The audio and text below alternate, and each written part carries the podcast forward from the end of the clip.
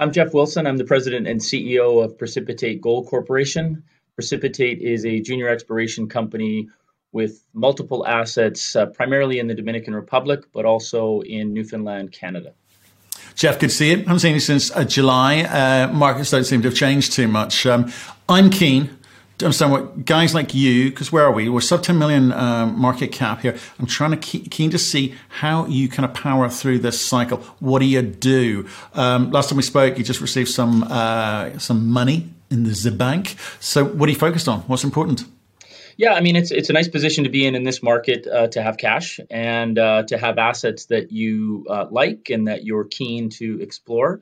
Um, we've been in a position here over the last several months where uh, we've been ramping up uh, our work in Newfoundland. We've commenced a drill program there at our Mother Lode project. Uh, that commenced in in here in October. Uh, that'll probably run for about four or so weeks, maybe a little bit more. Um, uh, in terms of you know sort of macro, what are we doing to answer that question? Um, you know, with the capital we have, we we own all of our assets 100%, so we're not sort of bogged down by you know underlying option payments and work commitments. We can kind of be nimble about where we want to go. But the other part of the the equation here with this cash has been, you know, as you know, in this market, there's a lot of distressed uh, companies out there. There's a lot of distressed assets out there that are uh, you know, there's nothing wrong with them. It's just the market that we're in, and um, so we're, we are looking at a lot of opportunities, inbound opportunities, to try to do something accretive for the company. And we, we like our portfolio. We think we're well positioned, but you know, if you can be um, nimble, as I say, in a market like this, there might be an opportunity to acquire something um, transformational for the company. So we're looking. Uh, we're spending a lot of time evaluating assets that are out there. We're being approached just about every day. Uh, but we're in a fortunate position that we don't need to jump. You know, we're not looking for that something to save the day. Uh, if it's not the right deal under the right terms, um, as I said, we're very happy with the, the speed of assets that we have in the company now. Right, but but let's have an honest conversation with each other because I think what, what, people looking in, whether they be shareholders now or people looking for discounted stock, of which there's quite a bit around, is they want to know you've got this um, cash from from Barrick, you're valued at cash. All right, so they're they're kind of valuing what you've got at the moment in terms of the assets uh, at zero, it would seem. So the question they're going to be asking is, are these guys going to, you know, do something with that cash? Is is one dollar going to equal three? Is it going to equal five, or is it just going to equal zero? So talk to me about i know you're not rushing into buying stuff but at the same time what are you going to do that's going to encourage people to wait help people understand whether or not you're going to create value or just blow it Sure, and I, I, think we've positioned ourselves pretty nicely here with uh, sort of multiple uh, layers or, or, or, opportunities that are all at play at once. So first and foremost, we've done a deal with Barrick not only to acquire the cash, but as part of that deal, they're still continuing to explore on an earn-in agreement on one of our assets called Pueblo Grande. So there, Barrick is obligated to spend $10 million US over six years to earn a 70% interest in that in that project. So Barrick continues to explore. Uh, they've got relatively uh, tight timelines to spend those expiration dollars. It, it, it increases over time, uh, but they'll spend a million and a half dollars between now and April if they want to maintain their right to that. So there will be news flow there. There is work, you know, progressing there without it depleting our treasury. Um, we've been sort of working with uh, the Dominican government on a number of different fronts on our other assets uh, in the other part of the country where we're adjacent to a company called GoldQuest, who has a multiple, uh, several million ounce deposit that they're trying to get permitted we are ready to continue to sort of you know uh, re-engage work there if, if and when the, the political environment uh, is, is apt for us to do that. Well, remind remind people about that because we, we, we talked about it you know a long, a long time ago when we first, when we first met you know in terms of GoldQuest they're they're being held up there with the Romero project right? You're you're you're just next door but you can't move till you see the government do something. You've just come back from country. What who are you talking to? Did anything move forward? You get any any positive indications what might happen yeah, we, we did. I mean, I, I think w- where that's at as a quick summary is, you know, our neighbors, GoldQuest Mining, has about a two and a half, three million ounce gold equivalent deposit that they've pushed to a pre feasibility stage and are trying to uh, attain a, an exploitation permit so they can move that through development. That's been stalled not so much by you know government not wanting it to to advance, but you know government wanting to stay popular. And you've got to sort of you know, make sure that the locals and, and, and the people in country are on side with the concept of mining. So that that process is playing out. In the meantime, we're immediately adjacent to that project with multiple targets. We've got uh, over 10,000 hectares. We are fully permitted. We have our concession rights, our exploration rights, our drill permits for that project, but we've elected to sit tight until there's clarity of a path forward. And rather than spending money to find gold when the guys next door have already found it and can't extract it, we think it's better to maintain that asset and wait for a day where we can see a return on investment, where the market will reward us for any exploration success that we have there. So, my time in the Dominican Republic last week, I did meet with the Minister of Mines, the Vice Minister of Mines, uh, the head of the mining department, um, you know, everybody that's sort of an influencer or a stakeholder in the mining sector. And I can tell you that the government knows that mining is important for their economy. Barrick, with its Pueblo Viejo mine, is the single largest contributor to the Dominican Republic's economy. Uh, they pay hundreds of millions in dollars, millions of dollars in taxes every year. So the government gets it when it comes to mining. But again, it's it's more to do with massaging sort of the the messaging and and how the locals feel about a new mine being permitted and that takes a little bit more time. GoldQuest is actively pursuing that. We're working with them to help create a, a, a you know a better environment. But um, those assets are still very prospective. And as I said, we have the permits necessary to do our work. We just think that it will be a better return on investment for our shareholders if we do it in an environment where the market believes we can move it forward. Right. The, my, my point is from earlier, which is no one's giving you $1 of value on that. Should they? should they? Okay, Barrick's in country paying hundred millions in, in, in, taxes and you know, helping the economy, employment, and all of those wonderful things. They've they've done a deal with you. Spend ten million over the next six six years. You, know, and whether or not they kind of get to the end of the six years or not is a case of you know whatever, whatever they find. But do you think it's fair that you're kind of getting zero value for what's going on in the Dominican Republic, whether it be with GoldQuest, which is a waiting game, right? Or whether it be with um, Pueblo Grande and, and Barrick uh, and their Pueblo Viejo project, it's got to be worth something. Is it? It's not worth zero, is it? Yeah, it's it, it it definitely it definitely is worth something, and I think that you know Barrick would not be taking on an earn-in agreement with Precipitate if Barrick did not believe that the Dominican Republic was a country there that they could hunker down and expand their operations, identify more resources within country. So that I think should give investors some comfort that you know one of the largest publicly traded mining companies on the planet believes this is a jurisdiction where you can get it done. Um, we, we we similarly believe this is a jurisdiction where you can get it done. Uh, the opportunity there lies in the fact that you know this country is grossly underexplored. Uh, we've been able to delineate some highly prospective targets, and, and we think that you know the terms under which we've acquired these assets uh, it, it, warrants a little bit of patience to put ourselves in a position where you know we've we've set the stage for us to be able to spend money generate results and be rewarded for that and continue to move the, the projects forward with uh, governmental support. Uh, and we think that you know that time is coming. Uh, we like the current administration. We think that they believe in what we're doing and it's really just a matter of sort of putting this in a position where all stakeholders uh, believe in the upside of, of mining in country. Right, but but t- time's no one's friend uh, in, in, things like this. Um, if there's some cost, so I can understand why you know with Juan de Herrera, Herrera, you're saying let's not spend any too much time or money on that one because we'll just burn through that with no sense of, of when when the end date is. I, I, guess Barrick are now in charge of the, the, the, rate at which they, they move forward, subject to the terms of your, your your agreement. Are you spending any other money in country, anything meaningful money in country? Yeah, I mean, the money that we're spending is is on mostly on sort of uh, some community relations and, and making sure that uh, you know there there is an understanding that you know we want to be good corporate citizens, we want to be part of the solution in terms of uh, economic benefit for local communities. So that's a, a, fair bit of where we've been spending our time. And as everybody knows, ESG is a very important part of our business these days. So even during times when we're not necessarily doing work that generates news, um, we're certainly not sitting idle and sitting on our hands. You know, we we understand that if we do intend to come back and be part of the community, um, you can't just kind of dash in when the market is right. You sort of need to uh, uh, be a little bit more present on an ongoing basis. So that's sort of where we're spending a minor, a small amount of money uh, on on those initiatives uh, but waiting for the day where we can spend you know significant amount of capital in uh, exploration and, and But do, can I ask this? Do, do you feel you, have got enough exposure, or in fact, all the exposure that you want in the Dominican Republic? You know, when you say earlier, when you said earlier on, oh, we're looking at, you know, we're getting sent lots of uh, opportunities, and we're looking at them, and we're diligencing them. Are any of those in the Dominican Republic?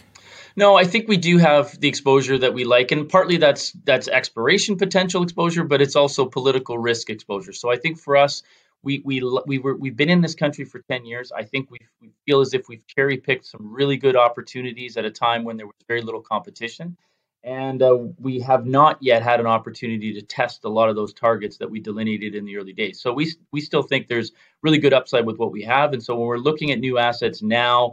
We would look to diversify a little bit from a jurisdictional standpoint and, and look at something that might be in the Americas, you know, whether it's Canada, the US, uh, maybe Latin America. So these places where we've got a little bit more clarity and transparency in terms of um, you know the, the, the the bureaucracy of dealing in these jurisdictions. Right. Okay. So um, let's kind of stick with let's stick with the, the kind of M and A side of things. So um, Dominican Republic. Let's park that up. Okay. Understood. With the with the kind of M and A side of things, um, you, have named a few jurisdictions which you've you've been looking at slightly more happier in terms of the the, the blended risk approach uh, to operate in is that kind of M&A activity, it doesn't necessarily have to be expensive, I, I, I, get it, and it can be all sorts of structures there, is you, sorry, is the fact that you could be looking in another jurisdiction on top of the Newfoundland project, Newfoundland um, opportunities, I should say. Um, does that make sense in terms, how, how do you make the decision of this is the best use of our time and our money versus getting after whatever's going on up in Newfoundland, and hopefully you can update us with it with the drill stuff at, at, at some point. Um, or should we just like get a little little bit blinkers on and kind of get really really focused here? What, why is that risk opportunity cost say maybe acquisition in another jurisdiction is the most accretive in terms of value in this current economic environment? Yeah, well, there's a, there's a, there's a lot of reasons for, in my opinion, for us to look at diversifying uh, even outside of Newfoundland. First of all, we would acquire something in Newfoundland if it made sense and it you know and it, and it fit and it was unto itself you know a perspective and we thought worthwhile. Having said that, you know our current mother lode project, um, you know we're advancing this to our first round of drilling, which is underway now. And um, you know, there's the possibility that that's quite binary. You know, we go in, we drill our best targets here, and uh, perhaps um, you know, it, as is the case with exploration, it doesn't pan out, and we've got to start looking for something else. So having the DR assets helps, but if we start looking for something to acquire, um, I don't know that that Newfoundland has to necessarily be part of the future. So we'll let those results speak for themselves, and and if we feel as if that asset warrants ongoing expenditures, great, we've got the capital to be able to do that. But in terms of looking at something that we think could be sort of transformational, whether it's a massive, you know, sort of district scale uh, you know, underexplored opportunity or uh, ounces in the ground that has exploration potential and has been stalled, you know, those sort of transformational assets, um, they don't necessarily need to be in Newfoundland for them to be highly accretive for our shareholders and investors. Do you so find that? We, do, do you, look anywhere. Okay, well, then, okay, then, and that makes sense, right? I, I, I get it. Like every company's got its own, you know, strategy, um, business plan, etc., and, and the teams have got different levels of experience. But given again coming back to the economic environment which we find ourselves in, you've got investors like myself, you've got family offices, you've got retail, just saying, well, who's going to survive this, right? Who's going to come out the other side? You got a whole bunch of cash, so you got optionality at the speed at which you spend that, how you spend that, where you spend that, all good, right? But there's got to be opportunities with cash stranded companies to look at proper JVs, you know, shared risk, shared capital, shared shared investment, you know, shared planning, etc or indeed, there's going to be cash strapped companies who are thinking, well, you know, they're not going to sell the good stuff first unless they're really, really under a lot of pressure. So, again, how, how do those conversations manifest itself? And, you know, what, what's your ideal situation in terms of what a, a, a new jurisdictional asset could look like? Yeah, it's, well, again, I mean, I think one of the problems we're seeing right now is that there are so many opportunities that it, it is one of the challenges for our company and for my board of directors right now is to really sort of vector in on you know what it is we want to focus on. I mean, there there really is everything from you know one plus one equals five in terms of, a, of an m&a and two two juniors coming together one with cash one with an asset or you know a, a blend of both um, companies that have a really you know sort of high level uh, tier one flagship asset multiple second tier assets within their their portfolio that they just they have to sort of pick their horse and so somebody else's second tier asset might be a wonderful asset for us as a junior exploration company. So it really, you know, I, I have to say, unfortunately, I can't tell you it's going to be, you know, this or that. It, it's a number of different opportunities that are presenting themselves to us or that we are sort of targeting. Uh, but I think, you know, again, for us, we want something that ultimately we can attain a 100% interest in. So again, as a junior company, you know, we're not project generators. We're, you know, I think you sort of want to swing for the fences. You want that significant upside. So for us, we're looking for a pathway to 100% ownership of any asset that we get involved in. Um, and so, you know, again, we have to sort of sift through a lot of sort of guys that still want to sort of hang on to these things and, and keep their, their strings attached. And, and, uh, and we just push those to the side and we want to have some sort of a pathway to 100% for our shareholders. So I'm, I'm trying to work what the parallels are out there between, you know, us regular investors and you guys who are, you know, taking a chance too, because it's, if you, if you pick the wrong vehicle, you know, potentially terminal, right, for, for mm-hmm. you, or certainly very costly at the very least. And likewise for you know, us investors, if we kind of back the wrong horse, it's it's you potentially terminal for that for that capital, but or at least very expensive for us. So I, I guess you're sort of looking at the management teams, the other side, management team's ability to have picked decent assets and tell you the truth and uh, you know produce data which you can you know pro- properly assess something. But what, what what else are you kind of looking at? I wonder if there's anything we we can learn from in terms of that process. Well, I mean, one of the things that I think is is perhaps worth considering is that in in many cases, you know, companies that are in a challenging or somewhat compromised position right now is unlike what we we tend to think is not really indicative of the the quality or the competency of the management team. I mean, this market has been so unforgiving that I think even really good companies with really good assets have found themselves in a challenging position. I mean, you think about what you would consider to be doing the right things for uh, doing the right thing for a junior CEO, and it's you know raise a little bit of money, don't over dilute, you know go out and test your best targets, get the assay results, announce them, get some credit for that in the market, so your share price go higher, and raise more money. And there's guys out there who've done every step of that, you know, quite quite appropriately and still find themselves in a position where they're trading at 30, 40, 50% valuation of where they were before they started. So I think that's one thing to think about is that uh, as as investors, it, you know, you have to look past sort of you know uh, just the percentage that a stock might be down and say, okay, what do they have? Who are they? Uh, do I believe in their ability to identify, you know, good opportunities? Yes, I do. Do I then, and, you know, ident- believe in their ability to move the needle? So, we're looking at, we're purely looking at the assets, uh, independent of what the share price might be telling, you know, that company or or whatever, and saying, look, what, what do we like here? And if we like the asset, if it's coming from good people, um, they're not necessarily distressed because of any fault of their own. It, it really has been a market that's been, um, like I say, unforgiving.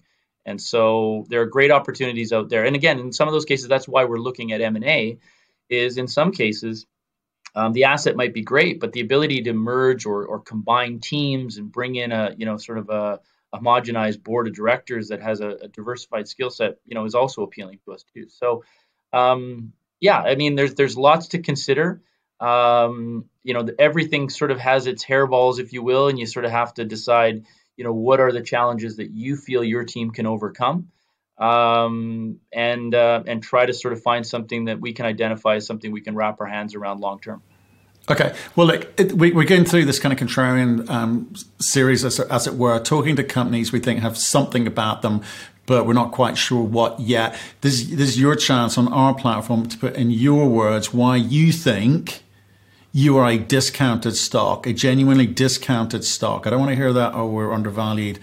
You, you, know, pre, you know, preamble and then preaching session that we get from everyone. I want, I want to hear what are the actual things that we need to be looking at and say, you know, truly, this thing is a discounted uh, value. We need to get in now because when we come out of this cycle, this thing's going to go on a run. I mean, what, what, what, what's your message? Yeah, I mean, I, I think that you know that's an opportunity to express that is is uh, I'm grateful for that. So first and foremost, you know, I think about it as what you know, what do you want a company to have if you're going to invest in the stock? What what's going to move the needle? And for me, in this market, no question, it's having cash, unallocated, hard dollar cash that we can spend as we see fit. That's number one. Number two, what do you want as an investor to move the needle for junior exploration stock? Drill assay results, discovery potential that's the one catalyst that can really drive a share price from you know 10 cents to God knows what. So we're, we're currently drilling in Newfoundland. Drills are turning, assays are pending, and that will start to come out between now and hopefully year end, depending on the labs.